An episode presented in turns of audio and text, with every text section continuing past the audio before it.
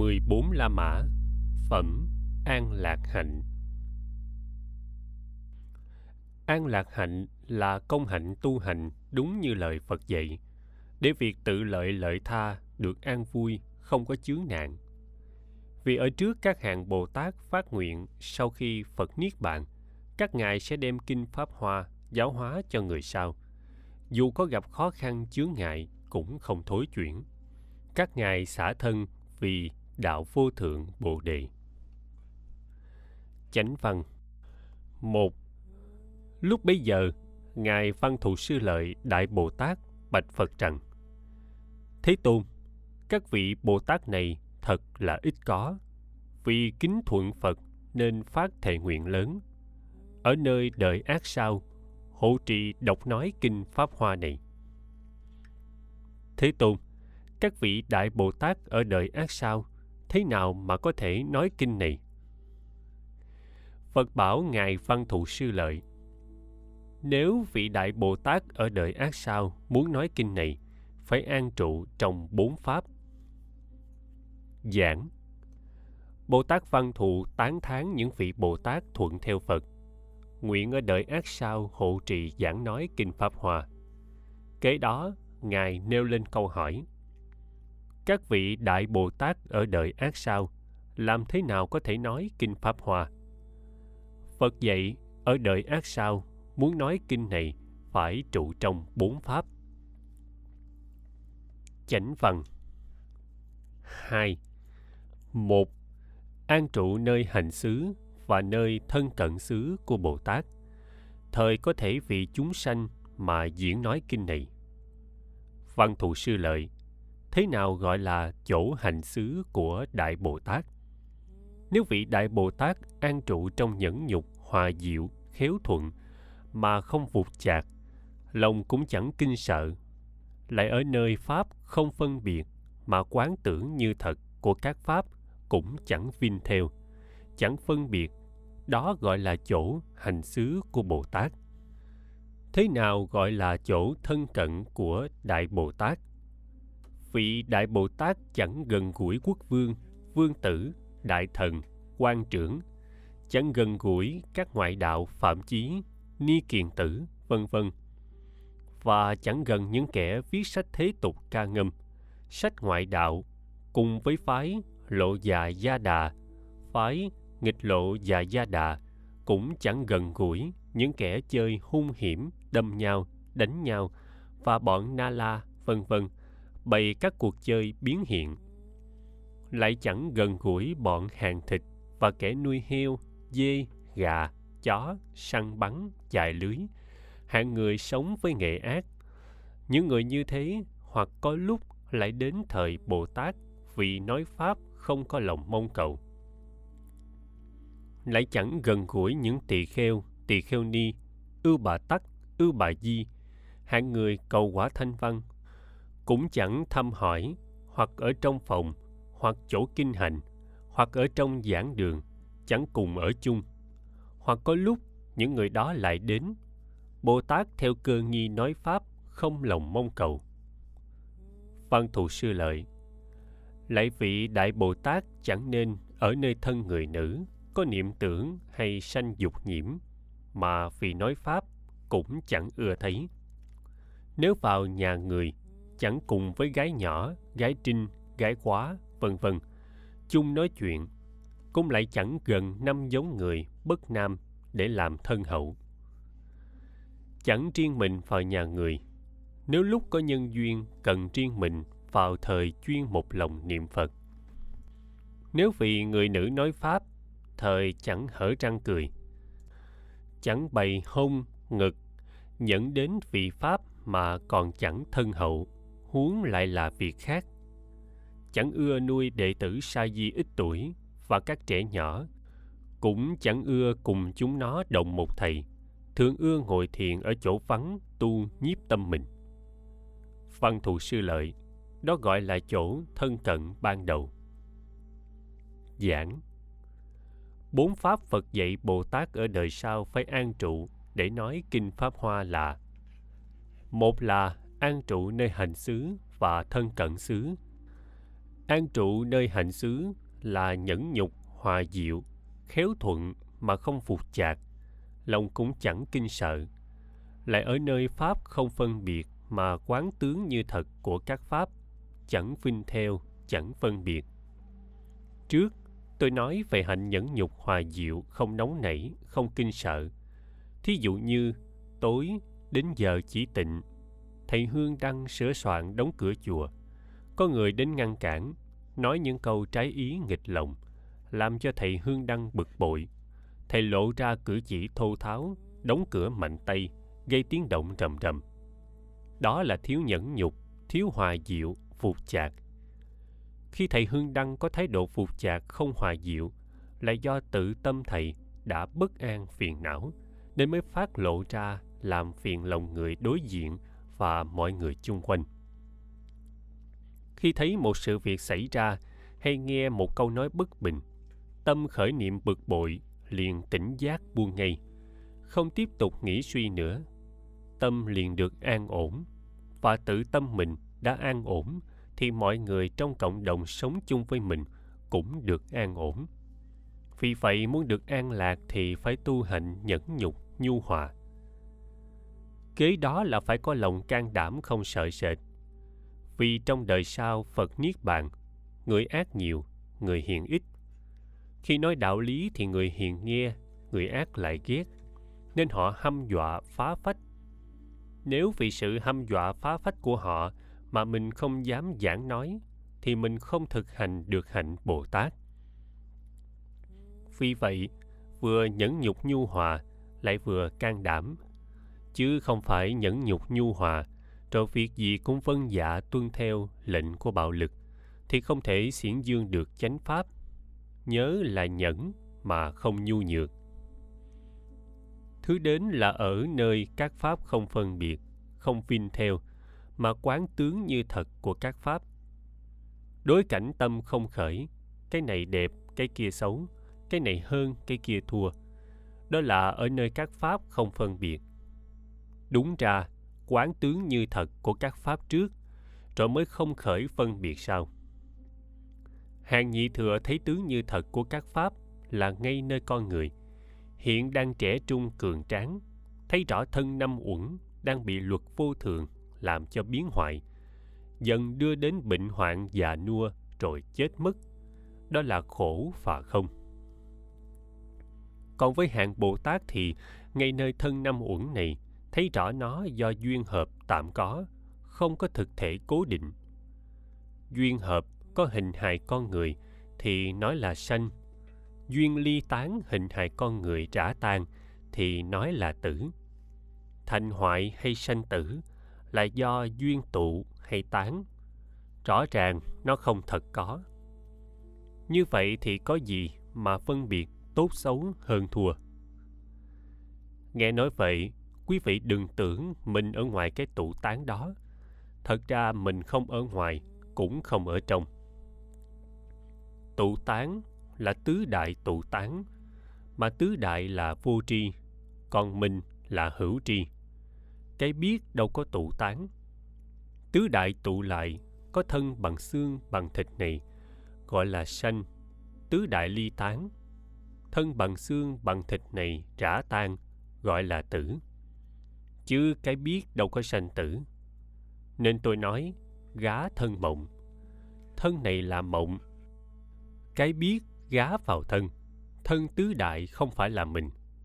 Vì cái biết gá vào thân nên có sinh hoạt hàng ngày, gọi đó là cuộc sống tạm. Như vậy, nếu nhìn trên thật tướng thì thấy thân này là một khối tứ đại, đất, nước, gió, lửa, hợp thành. Sanh là tứ đại hợp tử là tứ đại tan thí dụ chúng ta hít vô bao nhiêu không khí, khi thở ra cũng bấy nhiêu khí. Mượn vô bao nhiêu gió thì trả ra bấy nhiêu. Đất, thức ăn, nước, mượn vô bao nhiêu, rồi cũng phải trả ra bấy nhiêu. Và ngay thân tứ đại này là bao nhiêu, khi trả tan cũng trả tan bấy nhiêu. Tứ đại tụ tán, chứ tri kiến phật đâu có tụ tán hay sanh tử. Từ người rồi nhìn ra sự vật cũng vậy duyên tụ thì sự vật thành duyên tán thì sự vật hoại. Các pháp thành hoại là do duyên tụ tán, không có pháp nào là chân thật chắc bền, nên không vinh theo, không phân biệt. Đó là chỗ hành xứ của Bồ Tát. Sở dĩ vinh theo các pháp để phân biệt là vì thấy các pháp thật đẹp, thật quý, nên ưa pháp này, chán pháp kia. Nếu thấy các pháp do duyên hợp tạm có, nó không có thật thể cố định, thì vin vào đâu mà đeo đuổi dính mắt. Vậy hành xứ của Bồ Tát là tâm nhu hòa nhẫn nhục và thấy các pháp đúng như thật. Thường thì chúng ta dễ mắc kẹt trên giả tướng giả danh. Một vị tỳ kheo tu khoảng vài chục năm được gọi là thượng tọa. Nếu có ai không biết gọi là đại đức thì khó chịu không vui. Đó là do chấp ngã quá nặng. Tu càng lâu, ngã càng lớn, động tới là nổi sân. Đó là do không thấy các pháp đúng như thật, nên ngã chấp càng lớn, phiền não thêm dày. Tất cả chỉ là giả danh, giả tướng mà người ta không thấy, cứ vin vào đó mà chấp rồi thành bệnh. Thế nào là chỗ thân cận của Đại Bồ Tát? Một là Bồ Tát không gần gũi với những người có thế lực như quốc vương, vương tử, đại thần, quan trưởng. Hai là không gần gũi với ngoại đạo. Ba là không gần gũi với những người viết sách thế tục. Bốn là không gần gũi hạng người ca hát. Năm là không gần gũi với người sống bằng những nghề ác. Nếu những hạng người đó có đến mong cầu nghe Pháp, thì Bồ Tát vì họ nói Pháp với tâm không mong cầu. Thương tình thì người nói Pháp hay có bệnh mong cầu lợi dưỡng, muốn cho người cúng dường. Thậm chí tụng kinh chẳng những mong cầu cúng dường mà còn ra giá trước nữa. Phật dạy người tu chúng ta phải có một đời sống cao thượng. Nếu đối với năm hạng người đó nói Pháp thì tùy cơ mà nói. Lòng không mong cầu họ thù đáp bất cứ một thứ gì như thế mới là người nói pháp chân chánh. Phật lại dạy bồ tát không nên thân cận với tỳ kheo. Tỳ kheo ni ưu bà tắc ưu bà di, cầu quả thành văn nếu những người này cầu pháp, thì vì họ nói pháp, tâm không khởi niệm, mong cầu bất cứ điều gì. Đến đây, phật dạy rất tỉ mỉ. Nếu hạng người nữ cầu pháp, thì không nên nhìn trên thân họ mà sanh tâm dục nhiễm. Chỉ một bề nói pháp giáo hóa họ. Chẳng vì hàng gái tơ gái nhỏ mà nói chuyện, cũng chẳng thân cận với người bán nam bán nữ. Vì những người này có nhiều chướng tật, gần họ thì lôi thôi lắm. Không nên một mình vào nhà người. Đây là lời phật dạy chứ không phải quy chế của thiền viện tự đặt ra. Nếu có duyên sự đặc biệt mà vào nhà người thì phải niệm Phật. Niệm Phật là nhớ đến công hạnh Phật mà không khởi niệm ác, chứ không phải ngồi lâm râm niệm Nam Mô A Di Đà Phật. Phật còn dạy khi nói Pháp cho người nữ, nhớ cười hở răng hoặc để lộ hông ngực. Vì quấn y theo tu sĩ Nam Tông Ấn Độ, nếu bất cẩn thì để lộ thân ra coi thấy kỳ, nên phải dè dặt tối đa, tránh được những cái đó thì sẽ không có chướng nạn việc nói pháp mới tốt phật lại còn cẩn thận dạy không nên nuôi đệ tử sa di ít tuổi và không cùng chúng đồng thầy. Tại sao giáo hóa mà hạn cuộc như vậy? Theo tinh thần thừa kế tức là nối tiếp ngọn đèn chánh pháp. Nếu không nuôi dưỡng người trẻ nhỏ thì lấy ai mà kế thừa phật pháp? Các chú nhỏ thì khờ dại chưa biết tu hành ham ăn ham ngủ ham chơi ngỗ nghịch. Nếu nuôi là phải dạy dỗ, mà dạy dỗ thì phải rầy la trăng phạt. Nếu trăng phạt nhiều lần mà nó không nghe thì sanh bực bội, mà bực bội là chướng đạo. Ở đây Phật dạy không nên nuôi sa di ít tuổi. Và tại sao Phật dạy không cùng với chúng đồng thầy? Thông thường những người tu có cái tình chấp là người cùng thầy. Người tu sau gọi người tu trước là sư huynh. Giả sử như tôi đã nhận những đệ tử bốn năm mươi tuổi, tôi cũng mấy mươi năm, chẳng hạn như Đắc Pháp. Bây giờ tôi nhận chú Tiểu chừng 12 tuổi làm đệ tử. Bây giờ chú gọi Đắc Pháp là sư huynh có được không? Trong khi Đắc Pháp đã có đệ tử ngoài 30 tuổi. Nếu gọi Đắc Pháp là sư huynh, thì gọi đệ tử Đắc Pháp là gì? Chẳng lẽ đệ tử Đắc Pháp ngoài 30 tuổi gọi chú tiểu 12 tuổi bằng sư chú? Sư chú gì mà Phật Pháp chưa thông, giới hạnh chưa nghiêm túc, còn đùa giỡn nghịch ngợm? Như thế chỉ làm rối loạn trong đạo. Theo tôi, người thọ cụ túc giới thì gọi bằng thầy, còn là sa di thì gọi bằng chú. Chứ sư thúc, sư bá, sư huynh, sư đệ, không khéo sẽ bị kẹt vào tình chấp chướng đạo. Trước, Phật dạy những chỗ cần phải xa lánh. Kế, Phật bảo thường ưa ngồi thiền ở chỗ vắng tu nhiếp tâm. Chỗ này có nhiều nhà phê bình kinh Pháp Hoa là kinh Đại Thừa, chỉ thẳng chỗ cứu cánh, mà cũng vẫn còn mang tinh thần tiểu thừa. Nếu quan niệm như thế là sai lầm, vì người đem kinh Pháp Hoa ra giáo hóa, tức là đem mạng mạch Phật Pháp trao lại cho đời. Đó là trách nhiệm rất lớn. Nếu người đem trách nhiệm lớn lao trao cho người khác mà không đủ tác phong uy tín để cho người tin, thì người không quý, không quý thì không thực hành theo.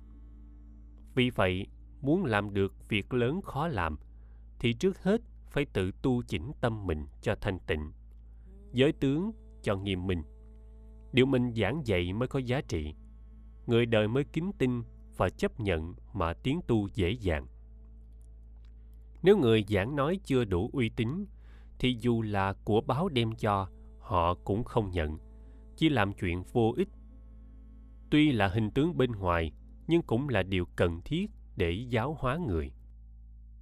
Hiện tại có một số tăng ni trẻ mang tinh thần đại thừa quá sớm, cho những tu sĩ gìn giữ giới luật là tiểu thừa, cố chấp, không hiểu nam nữ bình đẳng, Phật tánh đồng nhất, kẻ đó là bệnh. Tuy đứng về tánh mà nói tri kiến Phật không có nam nữ, không có lớn nhỏ sai biệt, nhưng chúng sanh nhìn người hướng đạo lại nhìn theo nghiệp tướng hay nhìn theo thể tánh. Đứng trên mặt giáo hóa lợi tha, chúng sanh phạm phu đa số là nhìn người hướng đạo theo nghiệp tướng. Nếu làm trái với cái thấy biết của họ là họ không tin, họ không tin thì làm sao hướng dẫn họ tu? Vì vậy, người giáo hóa lợi tha chẳng những có được tâm hồn cao thượng thanh tịnh, mà còn phải khéo giữ giới tướng cho nghiêm minh, thì việc lợi tha mới hữu hiệu. Đối với chúng sanh, chỉ vài hành động sơ suất cũng đủ đánh mất lòng kính tin của họ, thì những điều cao quý mình không đem ra chỉ dạy được. Nên phẩm an lạc hạnh, Phật dạy chúng ta muốn làm được việc dễ dàng vui vẻ, thì phần giới tướng đừng để cho người phàm tục nghi ngờ. Cho đến giữ gìn hành vi nhỏ nhiệm để dễ dàng chỉ bày lý cao tột cứu cánh cho người tin nhận. Đức phật rất cẩn thận, sự không trời lý lý không bỏ sự, lý sự viên dung. Chúng ta thường thì chấp lý bỏ sự, cứ nói làm gàn bướng, khiến cho người khinh chê phỉ bán tam bảo rồi rốt chẳng giáo hóa được ai. Chỗ này phải hiểu cho thật kỹ kéo lầm ý Phật dạy, cho rằng Phật dạy hàng thanh văn không phải dạy cho Bồ Tát. Chánh văn ba Lại nữa, vị Đại Bồ Tát quán sát nhất thiết Pháp không như thật tướng, chẳng điên đảo, chẳng động, chẳng thối, chẳng chuyển, như hư không, không có thật tánh. Tất cả lời nói vô dứt, chẳng sanh, chẳng xuất, chẳng khởi, không danh không tướng thật không chỗ có. Không lường không ngần, không ngại không chướng chỉ do nhân duyên mà có. Từ điên đảo mà sanh cho nên nói thường ưa quán sát pháp tướng như thế. Đó gọi là chỗ thân cận thứ hai của vị đại bồ tát. Lúc đó đức thế tôn muốn tuyên lại nghĩa trên mà nói kệ rằng bốn nếu có vị bồ tát ở trong đời ác sao, lòng không hề sợ sệt, muốn nói kinh pháp này, nên trụ vào hành xứ và trụ thân cận xứ, thường xa rời quốc vương và con của quốc vương, quan đại thần, quan lớn, kẻ chơi việc hung hiểm, cùng bọn chiên đà la, hàng ngoại đạo phạm chí, cũng chẳng ưa gần gũi hạng người tăng thượng mạng. Hàng học giả tham chấp. Kinh, luật, luận, tiểu thừa. Những tỳ kheo phá giới. Danh tự a la hán và những tỳ kheo ni. Ưa thích chơi giỡn cười. Các vị ưu bà di tham mê năm món dục. Câu hiện tại diệt độ. Đều chớ có gần gũi. Nếu những hạng người đó dùng tâm tốt mà đến tại chỗ của bồ tát, để vì nghe phật đạo, bồ tát thời nên dùng, lòng không chút sợ sệt, chẳng có niệm mong cầu, mà vì chúng nói pháp, những gái quá, gái trinh và các kẻ bất nam đều chớ có gần gũi để cùng làm thân hậu, cũng nhớ nên gần gũi kẻ đồ tể cắt thái, săn bắn và chài lưới, vì lợi mà giết hại, bán thịt để tự sống, buôn bán sắc gái đẹp. Những người như thế đó đều chớ có gần gũi. Các cuộc chơi giỡn dữ, hung hiểm, đâm đánh nhau, và những dâm nữ thảy trọn chớ có gần gũi. Chớ nên riêng chỗ khuất, vì người nữ nói pháp. Nếu lúc vì nói pháp, chẳng được chơi giỡn cười. Khi vào xóm khất thực phải dắt một tỳ kheo. Nếu không có tỳ kheo, phải một lòng niệm phật. Đây thời gọi tên là hành xứ, thân cận xứ. Dùng hai xứ trên đây, có thể an lạc nói, lại cũng chẳng vinh theo. Pháp thượng, trung và hạ, hữu phi hay vô phi, thật cùng pháp chẳng thật, cũng chẳng có phân biệt là nam, là nữ thảy lại chẳng được các pháp. Chẳng biết cũng chẳng thấy. Đây thời gọi tên là hành xứ của bồ tát. Tất cả các món pháp đều không, chẳng chỗ có. Không có chút thường trụ, vẫn cũng không khởi diệt. Đây gọi là thân cận, chỗ người trí hằng nương. Chớ đảo điên phân biệt, các pháp có hoặc không là thật, chẳng phải thật. Là sanh, chẳng phải sanh. Ở an nơi vắng vẻ, sửa trau nhiếp tâm mình. An trụ chẳng lay động, như thể núi tu di, quán sát tất cả pháp, thấy đều không thật có, dường như khoảng hư không không có chút bền chắc.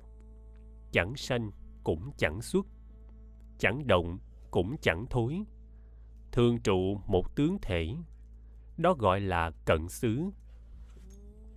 Nếu có vị tỳ kheo, sau khi ta diệt độ, vào được hành xứ này và thân cận xứ đó, thời lúc nói kinh này không có lòng e sợ.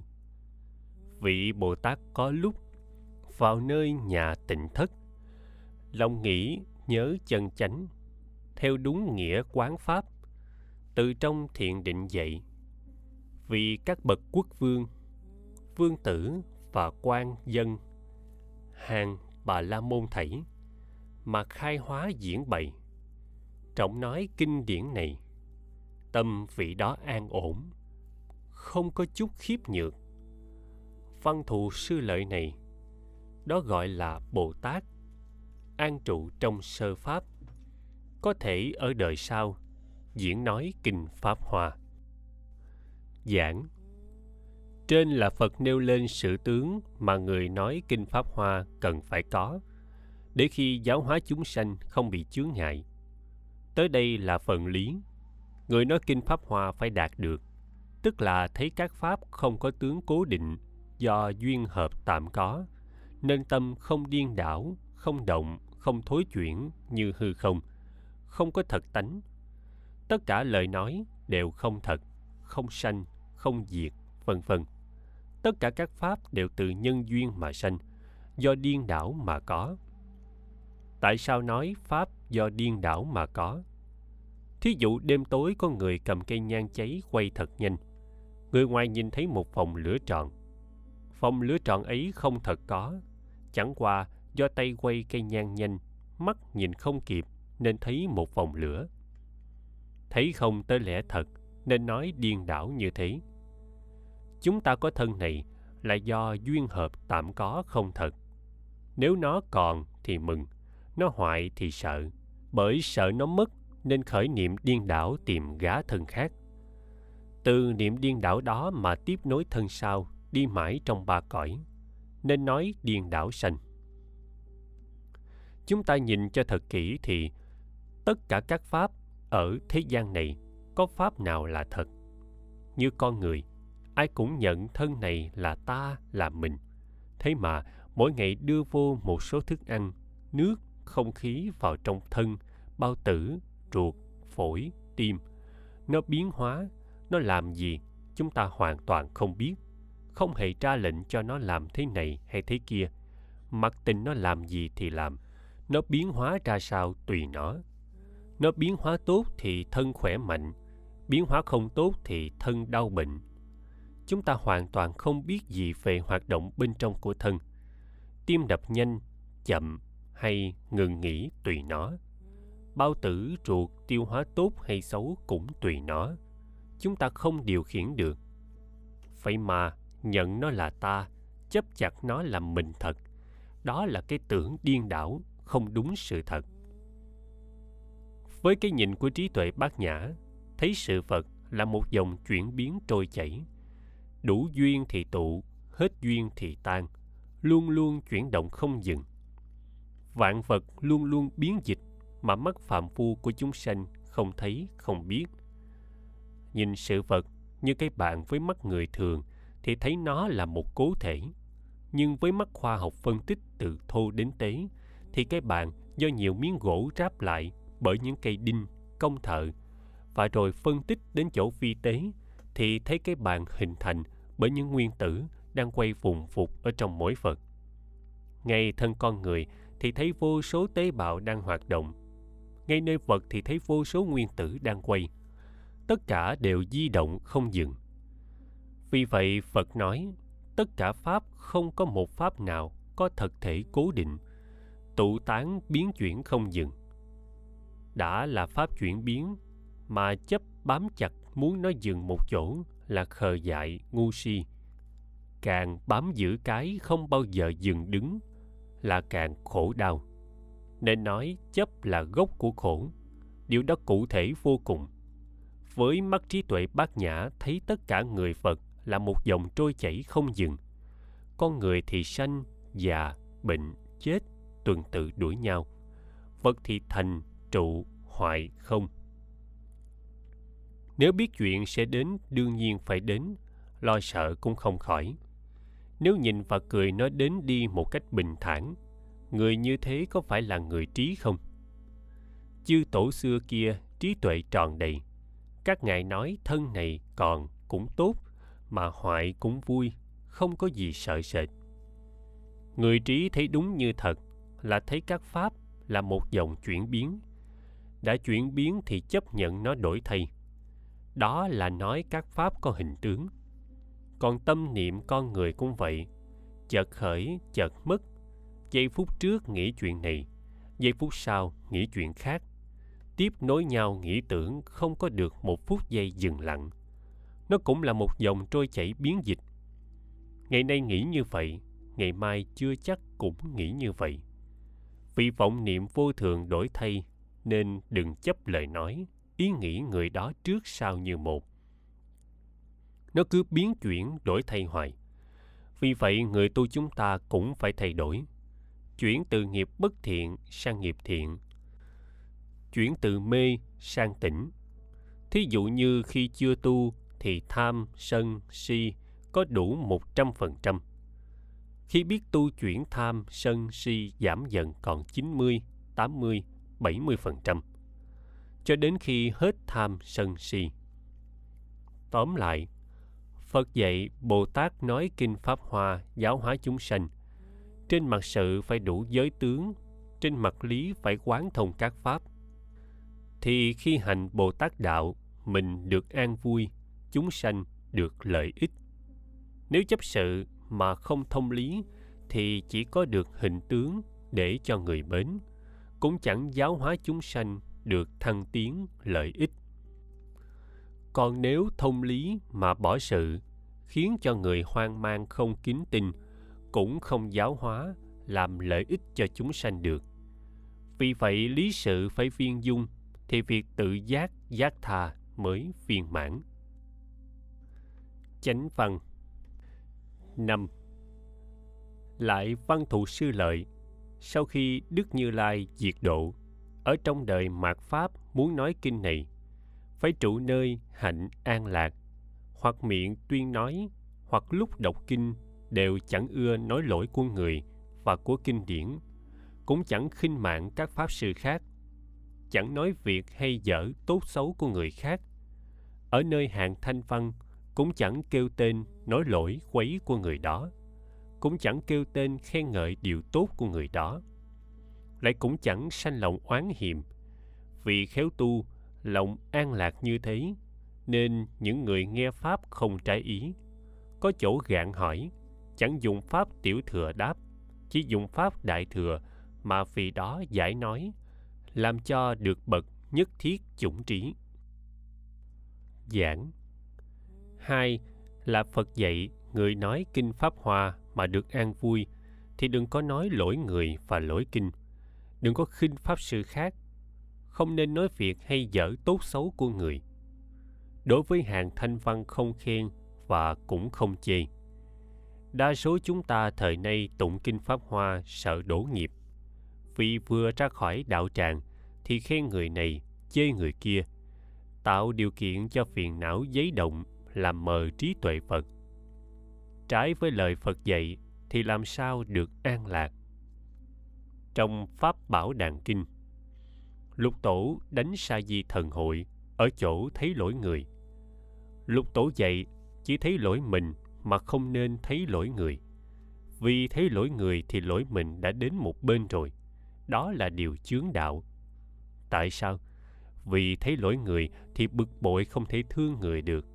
Bực bội không thương thì không giáo hóa không chướng đạo là gì? Thế nên không thấy lỗi người, mà hằng thấy tâm niệm mình đang an ổn hay đang bị vọng tưởng giấy động phiền não phủ che để điều phục cho được yên. Trên, phật dạy nơi miệng không nói lỗi người, không khen chê người. Tới đây phật dạy nơi tâm không sanh lòng oán hiểm nếu có người hỏi thì không dùng pháp tiểu thừa để đáp, chỉ dùng pháp đại thừa giải nói làm cho họ được nhất thiết chủng trí. Người nói kinh mà tâm còn oán thù người này, hiềm hận người kia, thì tự mình đã chướng đạo, không có lòng từ búa rộng đâu làm lợi ích cho người được. Và nếu chỉ đem pháp tiểu thừa ra giảng nói, mà không nói pháp đại thừa, thì không đưa người đến chỗ rốt ráo thành phật cũng là chướng đạo. Chưa đủ tư cách nói kinh pháp hòa chánh phần khi ấy thế tôn muốn tuyên lại nghĩa trên mà nói kệ rằng, sáu, vị bồ tát thường ưa an ổn nói kinh pháp, ở nơi chỗ thanh tịnh mà sắp đặt sàn tòa, dùng hương dầu xoa thân, tắm gội các bụi dơ, mặc y mới sạch sẽ, trong ngoài đều sạch thơm, ngồi an nơi pháp tòa. Theo chỗ hỏi vì nói, nếu có vị tỳ kheo cùng với tỳ kheo ni, các hạng ưu bà tắc và hạng ưu đại di, quốc vương và vương tử, các quan cùng sĩ dân, dùng pháp nghĩa nhiệm màu, vui vẻ vì họ nói. Nếu có người gạn hỏi, theo đúng nghĩa mà đáp, nhân duyên hoặc thí dụ, giải bày phân biệt nói, dùng trí phương tiện này, đều khiến kia phát tâm lần lần thêm đông nhiều vào ở trong phật đạo, trừ lòng người biến trễ, cùng với tưởng giải đãi, xa rời các ưu não, tâm từ lành nói pháp. Ngày đêm thường tuyên nói, giáo pháp vô thượng đạo, dùng các việc nhân duyên, vô lượng món thí dụ, mở bày dạy chúng sanh, đều khiến chúng vui mừng, y phục cùng đồ nằm. Đồ ăn uống thuốc thang. Mà ở nơi trong đó, không có chỗ mong cầu, chỉ chuyên một lòng nhớ. Nhân duyên nói kinh pháp, nguyện ta thành phật đạo, khiến mọi người cũng vậy. Đó là lợi lành lớn, là an vui cúng dường. Sau khi ta diệt độ, nếu có vị tỳ kheo, có thể diễn nói được kinh diệu pháp hoa này. Lòng không chút ganh hờn, không cát não chướng ngại. Cũng lại không ưu sầu và cùng mắng nhiếc thảy, lại cũng không sợ sệt, không giao gậy đánh đập, cũng không xua đuổi ra. Vì an trụ nhẫn vậy, người trí khéo tu tập, tâm mình được dường ấy, thời nay trụ an lạc như ta nói ở trên. Công đức của người đó trong nghìn muôn ức kiếp, tính kể hay thí dụ, nói chẳng thể hết được. Giảng. Phật trùng tụng và lặp lại ý trên, tuy nhiên có thêm vài chi tiết. Phật dạy phải ăn mặc sạch sẽ trang nghiêm để nói đạo. Kế đến, nếu có tỳ kheo tỳ kheo ni, vua, quan tới hỏi đạo thì với sắc diện hòa nhã, vui vẻ mà đáp, chớ có thái độ bực dọc cầu có. Khi đáp thì phải đáp cho đúng với nghĩa lý phật dạy, dùng mọi cách dẫn giải thí dụ để cho họ hiểu lần lần được vào đạo. Chánh văn 7. Lại văn thù sư lợi, Vị Đại Bồ Tát ở đời rốt sao lúc Pháp gần diệt mà thọ trì. Đọc tụng kinh điển này, chớ ôm lòng ganh ghét vua dối, cũng chớ khinh mắng người học Phật đạo, và tìm chỗ hay dở của kia. Nếu hàng tỳ kheo tỳ kheo ni ưu bà tắc ưu bà di, hoặc cầu thanh văn, hoặc cầu duyên giác, hoặc cầu bồ tát đạo, đều không được làm não đó, khiến cho kia sanh lòng nghi hối mà nói với người đó rằng, các người cách đạo rất xa, trọn không thể được bậc nhất thiết chủng trí. Vì sao? Vì các người là kẻ buông lung, biến trễ đối với đạo vậy. Lại cũng chẳng nên hí luận các pháp có chỗ tranh cãi. Phải ở nơi tất cả chúng sanh, khởi tưởng đại bi. Đối với các đức như lai, sanh tưởng như cha lành. Đối với các bồ tát tưởng là bậc đại sư. Với các đại bồ tát ở mười phương, phải thâm tâm, lễ lạy. Với tất cả chúng sanh đều bình đẳng nói pháp. Vì thuận theo pháp nên chẳng nói nhiều, chẳng nói ít. Nhẫn đến người rất ưa pháp cũng chẳng vì nói nhiều. Văn thù sư lợi, vị đại bồ tát ở đời, rốt sao, lúc pháp muốn diệt nếu thành tựu được hạnh an lạc thứ ba đây, thời lúc nói pháp này, không ai có thể não loạn. Được bạn đồng học tốt chung cùng đọc tụng kinh này, cũng được đại chúng thường đến nghe thọ. Nghe rồi hay nhớ nhớ rồi hay tụng tụng rồi hay nói nói rồi hay chép, hoặc bảo người chép cúng dường kinh quyển, cung kính tôn trọng ngợi khen. Lúc bấy giờ đức thế tôn muốn tuyên lại nghĩa trên mà nói kệ rằng 8. Nếu muốn nói kinh này, phải bỏ lòng ganh hờn, ngạo vua, dối tà ngụy, thường tu hành chất trực, chẳng nên khinh miệt người, cũng chẳng hí luận pháp, chẳng khiến kia nghi hối, rằng người chẳng thành Phật. Phật tử đó nói Pháp, thường nhu hòa hay nhẫn, từ bi với tất cả, chẳng sanh lòng biến trễ. Bồ Tát lớn mười phương, thương chúng nên hành đạo, phải sanh lòng cung kính. Đó là Đại sư ta với các Phật Thế Tôn. Tưởng là cha vô thượng, phá nơi lòng kiêu mạn, nói Pháp không chướng ngại. Pháp thứ ba như thế, người trí phải giữ gìn, một lòng an lạc hạnh, vô lượng chúng cung kính. Giảng. Pháp thứ ba, Phật dạy người nói kinh Pháp Hoa được an lạc, lại chớ có ôm lòng ganh ghét vua dối, chớ có khinh mắng người học đạo tối dốt. đối với người cầu thanh văn duyên giác bồ tát tuy căn cơ họ có chậm lục nhưng cũng không được nói làm cho họ xúc não thối bồ đề tâm. Mất lòng tin đó là việc làm trái đạo lý. Vì ai cũng có sẵn tri kiến phật người giảng nói kinh có bổn phận phải khơi dậy niềm tin nơi mọi người, để họ phấn khởi tu tiến. Nếu khinh chê, làm xúc não họ, chẳng khác nào mình phủ nhận hạt giống bồ đề nơi họ. Đó là bệnh, là tội lỗi, chúng ta phải dè dặt, phải chừa. Nếu chúng ta không làm cho người đủ niềm tin, phấn khởi tu hành chứ có làm cho họ thối bồ đề tâm phật dạy người nói kinh phải có lòng từ đối với chúng sanh. Kính thờ phật coi như cha, bồ tát coi như bậc đại sư. Đồng thời, phật còn dạy người nói kinh, chớ có hí luận, tức là dùng pháp này công kích pháp kia. Đứng bên này, công kích bên kia. Đứng bên kia, công kích bên này. Gây nên sự chia rẽ, tranh chấp lẫn nhau. Đó là bệnh. Và đây là cái bệnh của người giảng đạo nữa nếu người nghe mà chăm chú tiếp thu nhanh ưa nghe pháp mình nói thì nói say mê không chán quên ngày quên giờ. Nếu người nghe lơ đỉnh, tiếp thu chậm thì nói qua loa vài ba câu thôi không nói nữa. Ở đây phật dạy phải điều hòa đừng nói quá nhiều cũng đừng nói quá ít. Nếu nói nhiều quá thì dư khiến người nghe sanh lòng khinh thường nhàm chán không tu được còn nói ít quá thì phụ lòng kính ngưỡng khát vọng của người nghe. Và người nghe cũng không hiểu để mà tu tiến. Điều này tuy nhỏ nhưng quan trọng. Vì vậy mà phải cố gắng điều hòa, đừng để thiên lệch. Chớ nói dư mà cũng đừng nói thiếu. Đó là hạnh an lạc thứ ba. Chánh văn. Chính lại văn thù sư lợi.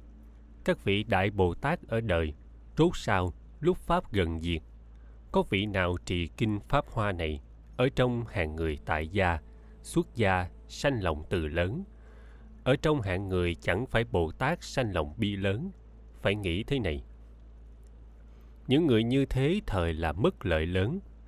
Đức như lai phương tiện, tùy nghi nói pháp chẳng nghe, chẳng biết, chẳng hay, chẳng hiểu, chẳng tin, chẳng hỏi. Người đó giàu chẳng hỏi chẳng tin, chẳng hiểu kinh này. Lúc ta được vô thượng chánh đẳng chánh giác, người đó tùy ở chỗ nào? Ta dùng sức thần thông, sức trí tuệ dẫn dắt đó khiến được trụ trong pháp này. Văn thù sư lợi, vị đại bồ tát đó ở sau lúc như lai diệt độ, nếu thành tựu được pháp thứ tư này, thời lúc nói pháp này không có lầm lỗi. Thường được hàng tỳ kheo tỳ kheo ni ưu bà tắc, ưu bà di, quốc vương vương tử, đại thần, nhân dân, bà la môn, cư sĩ, thảy cúng dường cung kính, tôn trọng ngợi khen. Hàng chư thiên ở trên hư không, vì nghe pháp cũng thường theo hầu. Nếu ở trong xóm làng thành ấp, rừng cây vắng vẻ, có người đến muốn gạn hỏi. Hàng chư thiên ngày đêm thường vì pháp mà vệ hộ đó có thể khiến người nghe đều được vui mừng. Vì sao? Vì kinh này được sức thần của tất cả các đức phật thuở quá khứ, vị lai, hiện tại giữ gìn vậy. Văn thù sư lợi, kinh pháp hoa này ở trong vô lượng cõi nước nhận đến danh tự còn chẳng được nghe. Hà huống là được thấy, thọ trì độc tụng. Văn thù sư lợi, thí như vua chuyển luân thánh vương, sức lực mạnh mẽ, muốn dùng oai thế hàng phục các nước, mà các vua nhỏ chẳng thuận mệnh lệnh. Bây giờ, chuyển luân thánh vương đem các đạo binh qua đánh dẹp. Vua thấy binh chúng, những người đánh giặc có công, liền rất vui mừng theo công mà thưởng ban, hoặc ban cho ruộng, nhà, xóm, làng, thành, ấp, hoặc ban cho đồ y phục trang nghiêm nơi thân, hoặc cho các món trân bảo vàng, bạc, lưu ly, sa cừ mã não, san hô, hổ phách, voi, ngựa, xe cộ, tôi tớ, nhân dân. Chỉ viên minh châu trong búi tóc chẳng đem cho đó. Vì sao? Vì riêng trên đảnh vua có một viên châu này. Nếu đem cho đó, thời các quyến thuộc của vua ắt rất kinh lạ.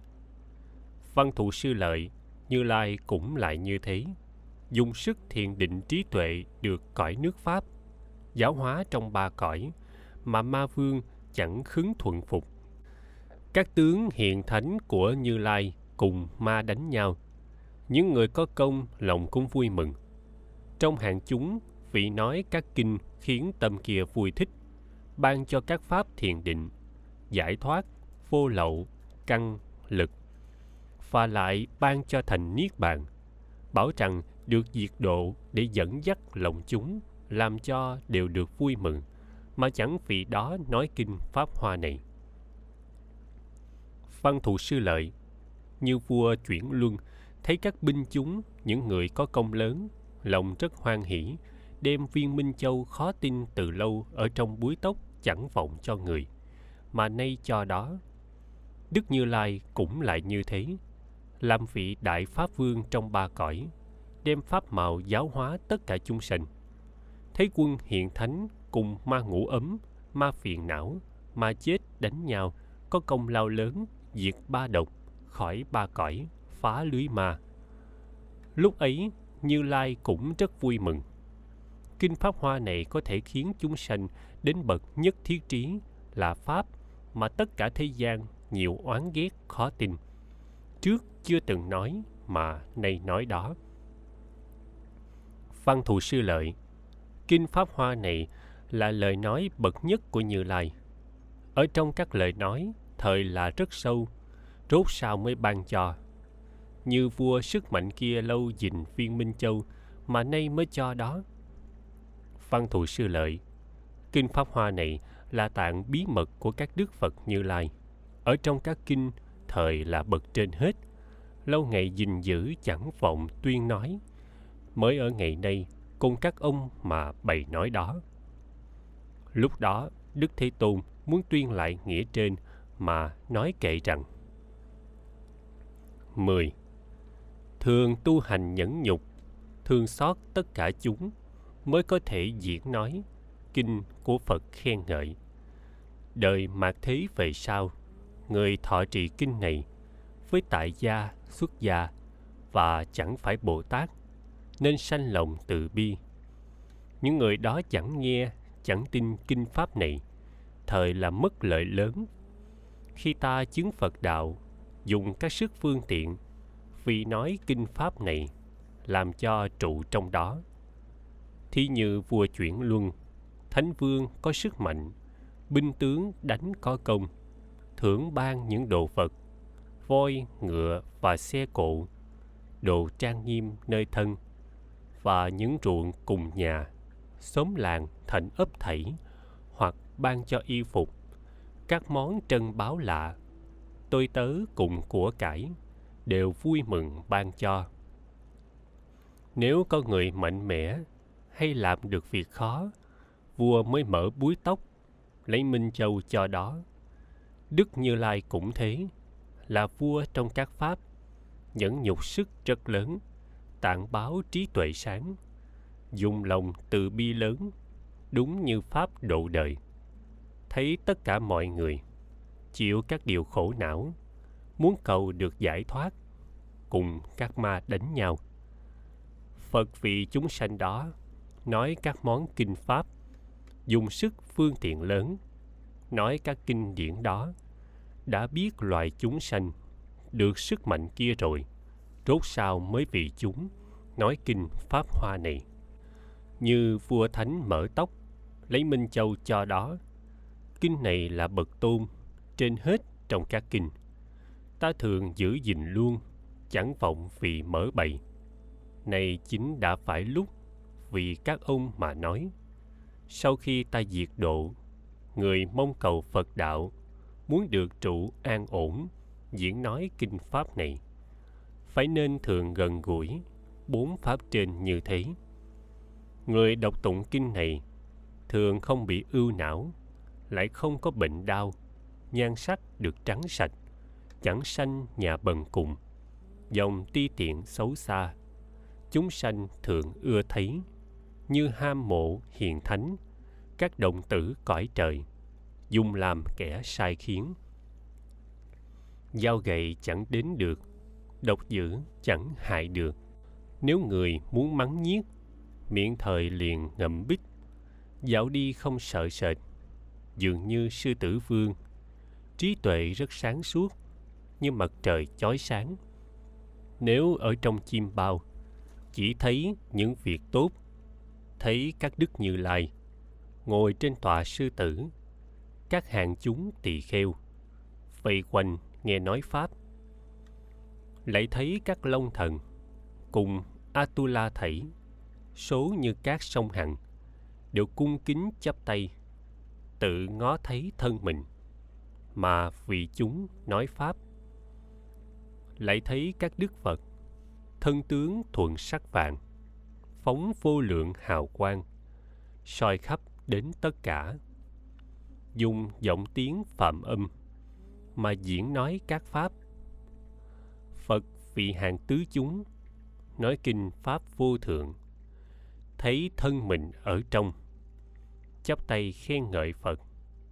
Nghe pháp, lòng vui mừng, mà vì cúng dường phật, được pháp đà la ni chứng bậc bất thối trí.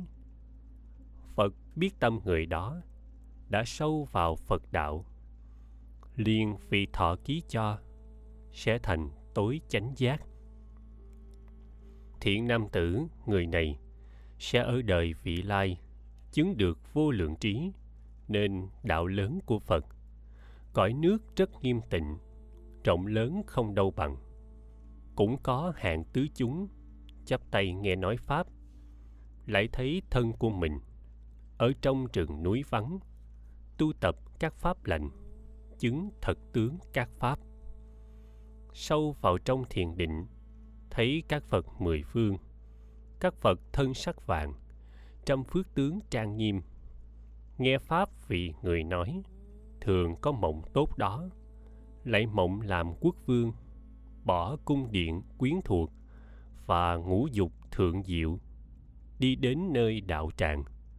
Ở dưới cội bồ đề mà ngồi tòa sư tử cậu đạo quá bảy ngày, được trí của các phật thành đạo vô thượng rồi. Vậy mà chuyển pháp luân. Vì bốn chúng nói pháp, trải nghìn muôn ức kiếp. Nói pháp màu vô lậu, độ vô lượng chúng sanh. Sao sẽ vào niết bàn? Như khói hết đèn tắt. Nếu trong đời ác sao, nói pháp bậc nhất này, người đó được lợi lớn các công đức như trên giảng. Pháp thứ tư mà người nói kinh pháp hoa cần phải có để được an lạc là khởi tâm từ bi lớn. Tại sao đối với hàng tại gia xuất gia thì khởi lòng từ, còn đối với người chẳng phải bồ tát thì khởi lòng bi?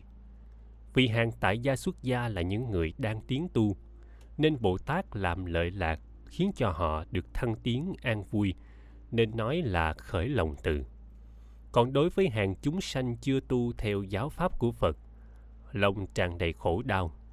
Vì vậy mà bồ tát thương xót, dùng mọi phương tiện để cứu khổ, khiến cho họ được an vui. Nên nói, đối với hàng chúng sanh, phật nói pháp mà không nghe, không hiểu, không tin, thì bồ tát phải phát tâm đại bi, nguyện rằng khi mình được thành phật, thì những người đó ở đâu cũng dùng phương tiện dẫn dắt cho họ tu. Phàm tu có cái bệnh, nếu biết điều nào hay, có lợi ích thì khuyến khích, khuyên bảo cho người làm. Nếu họ không làm thì bực bội, không nói nữa, để khổ cho đáng kiếp, không thèm cứu. Tâm bồ tát thì không phải vậy, vẫn trải lòng từ bi mà cứu độ khi họ khổ. Phật nói kinh pháp hoa rất quý được chư phật ba đời hộ trì. Có vô lượng cõi nước không được thấy nghe kinh pháp hoa, huống là được thọ trì độc tụng. Điều này làm cho chúng ta có chút nghi vấn. Kinh pháp hoa được in ấn và phát hành rất nhiều. Tại sao phật lại nói không được nghe đến tên kinh và thấy kinh để thọ trì? Chúng ta nhớ, Kinh Pháp Hoa là chỉ cho tri kiến Phật có sẵn nơi mỗi người.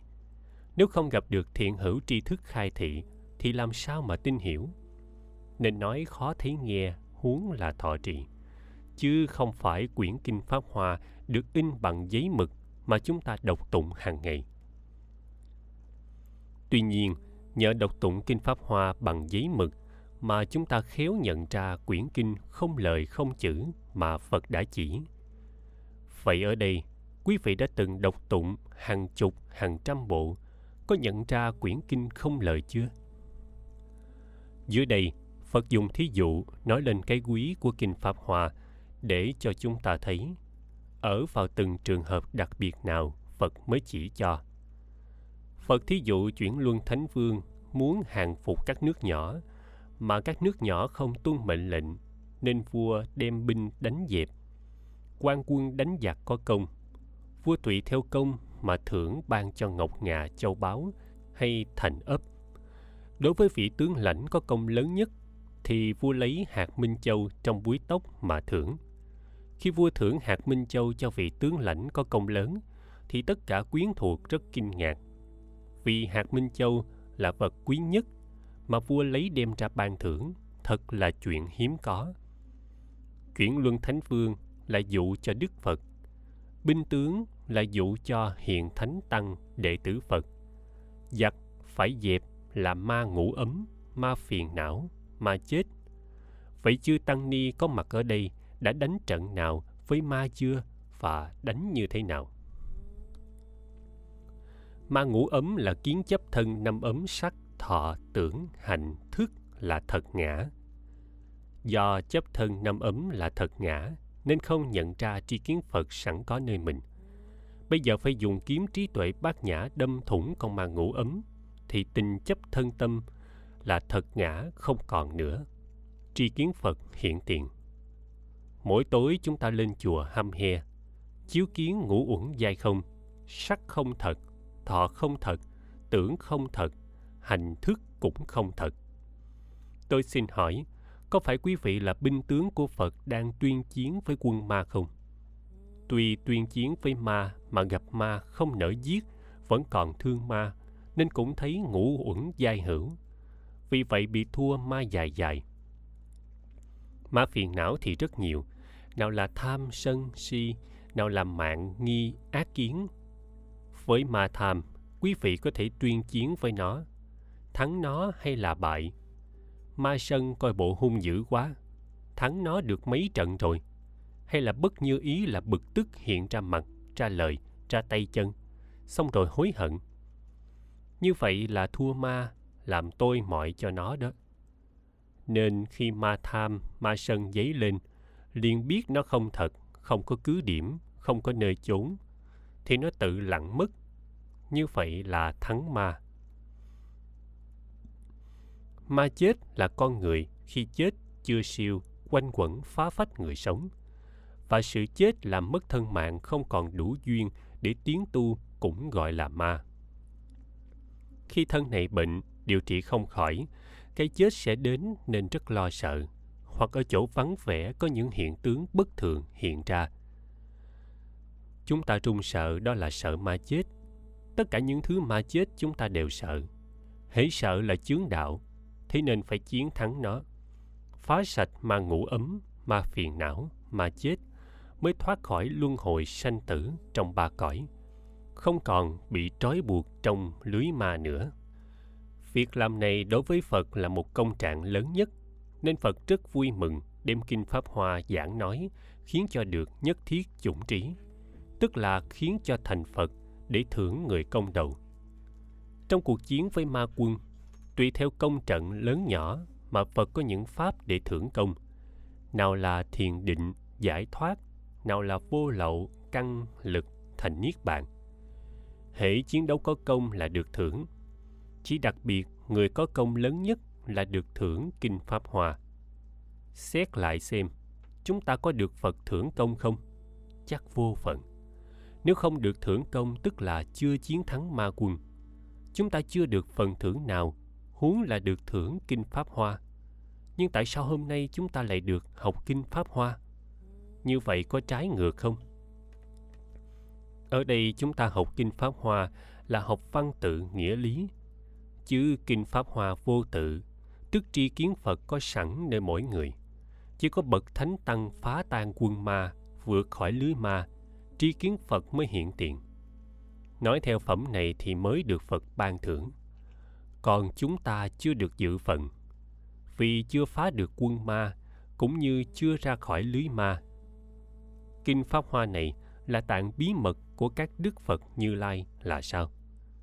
Vì kinh pháp hoa là chỉ tri kiến phật, chính thái tử sĩ đạt ta đã ngộ nên thành phật. Muốn chỉ cho người thì rất khó, vì nó không có tướng mạo, vượt ngoài ngôn ngữ, suy tư, làm sao chỉ được.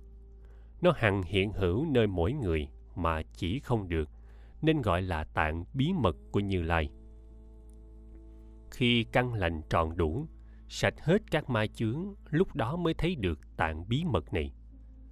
Sở dĩ từ lâu phật không nói kinh pháp hoa là tại sao? Vì tất cả chư phật nhân kinh này mà được thành, song khó tin, khó nhận. Đối với người căn cơ thấp kém, họ không tin nên phật không nói. Khi nào phiền não sạch, trí tuệ sáng, phật chỉ, liền nhận ra tức thành phật đó là dụ kế châu, tức hạt châu trong búi tóc. Như vậy, trong bộ kinh pháp hoa có tất cả bảy dụ dụ nhà lửa với ba cổ xe dụ cùng tử dụ dược thảo dụ hóa thành dụ hệ châu dụ tạc tỉnh dụ kế châu. Phẩm an lạc hạnh là phẩm dạy cho chúng ta thực hành, nên rất quan trọng. Người muốn nói kinh pháp hoa phải cần có đủ bốn điều kiện để được an lạc không bị chướng ngại, đó là, một, nhẫn nhục, nhu hòa, không kinh sợ, quán tướng như thật của các pháp. Hai, không thân cận người có quyền thế, ngoại đạo, kẻ sướng ca, kẻ hung ác. Ba, không nối lỗi người, không oán hờn người, không dùng pháp tiểu thừa để giáo hóa, mà chỉ dùng pháp đại thừa giảng giải, khiến được nhất thiết chủng trí không ganh ghét vua dối không khinh mắng người học đạo 4. Phải có đầy đủ lòng từ bi lớn đối với mọi chúng sanh, dắt dẫn họ an trụ trong Pháp Phật. Phẩm trị ở trước là Phật giao phó Kinh Pháp Hoa cho người sau. Đến phẩm này, Phật dạy bốn hạnh cần phải có để đem Kinh Pháp Hoa truyền bá được an lạc không bị chướng ngại. Trong bộ kinh, phẩm trước có liên hệ với phẩm sau. Như vậy trì kinh và đem kinh ra giáo hóa đó là phần thị và ngộ Phật tri kiến theo tinh thần của thiền sư Minh Chánh. Nếu không thấy, thị làm sao mà nguyện trì và không ngộ làm sao giáo hóa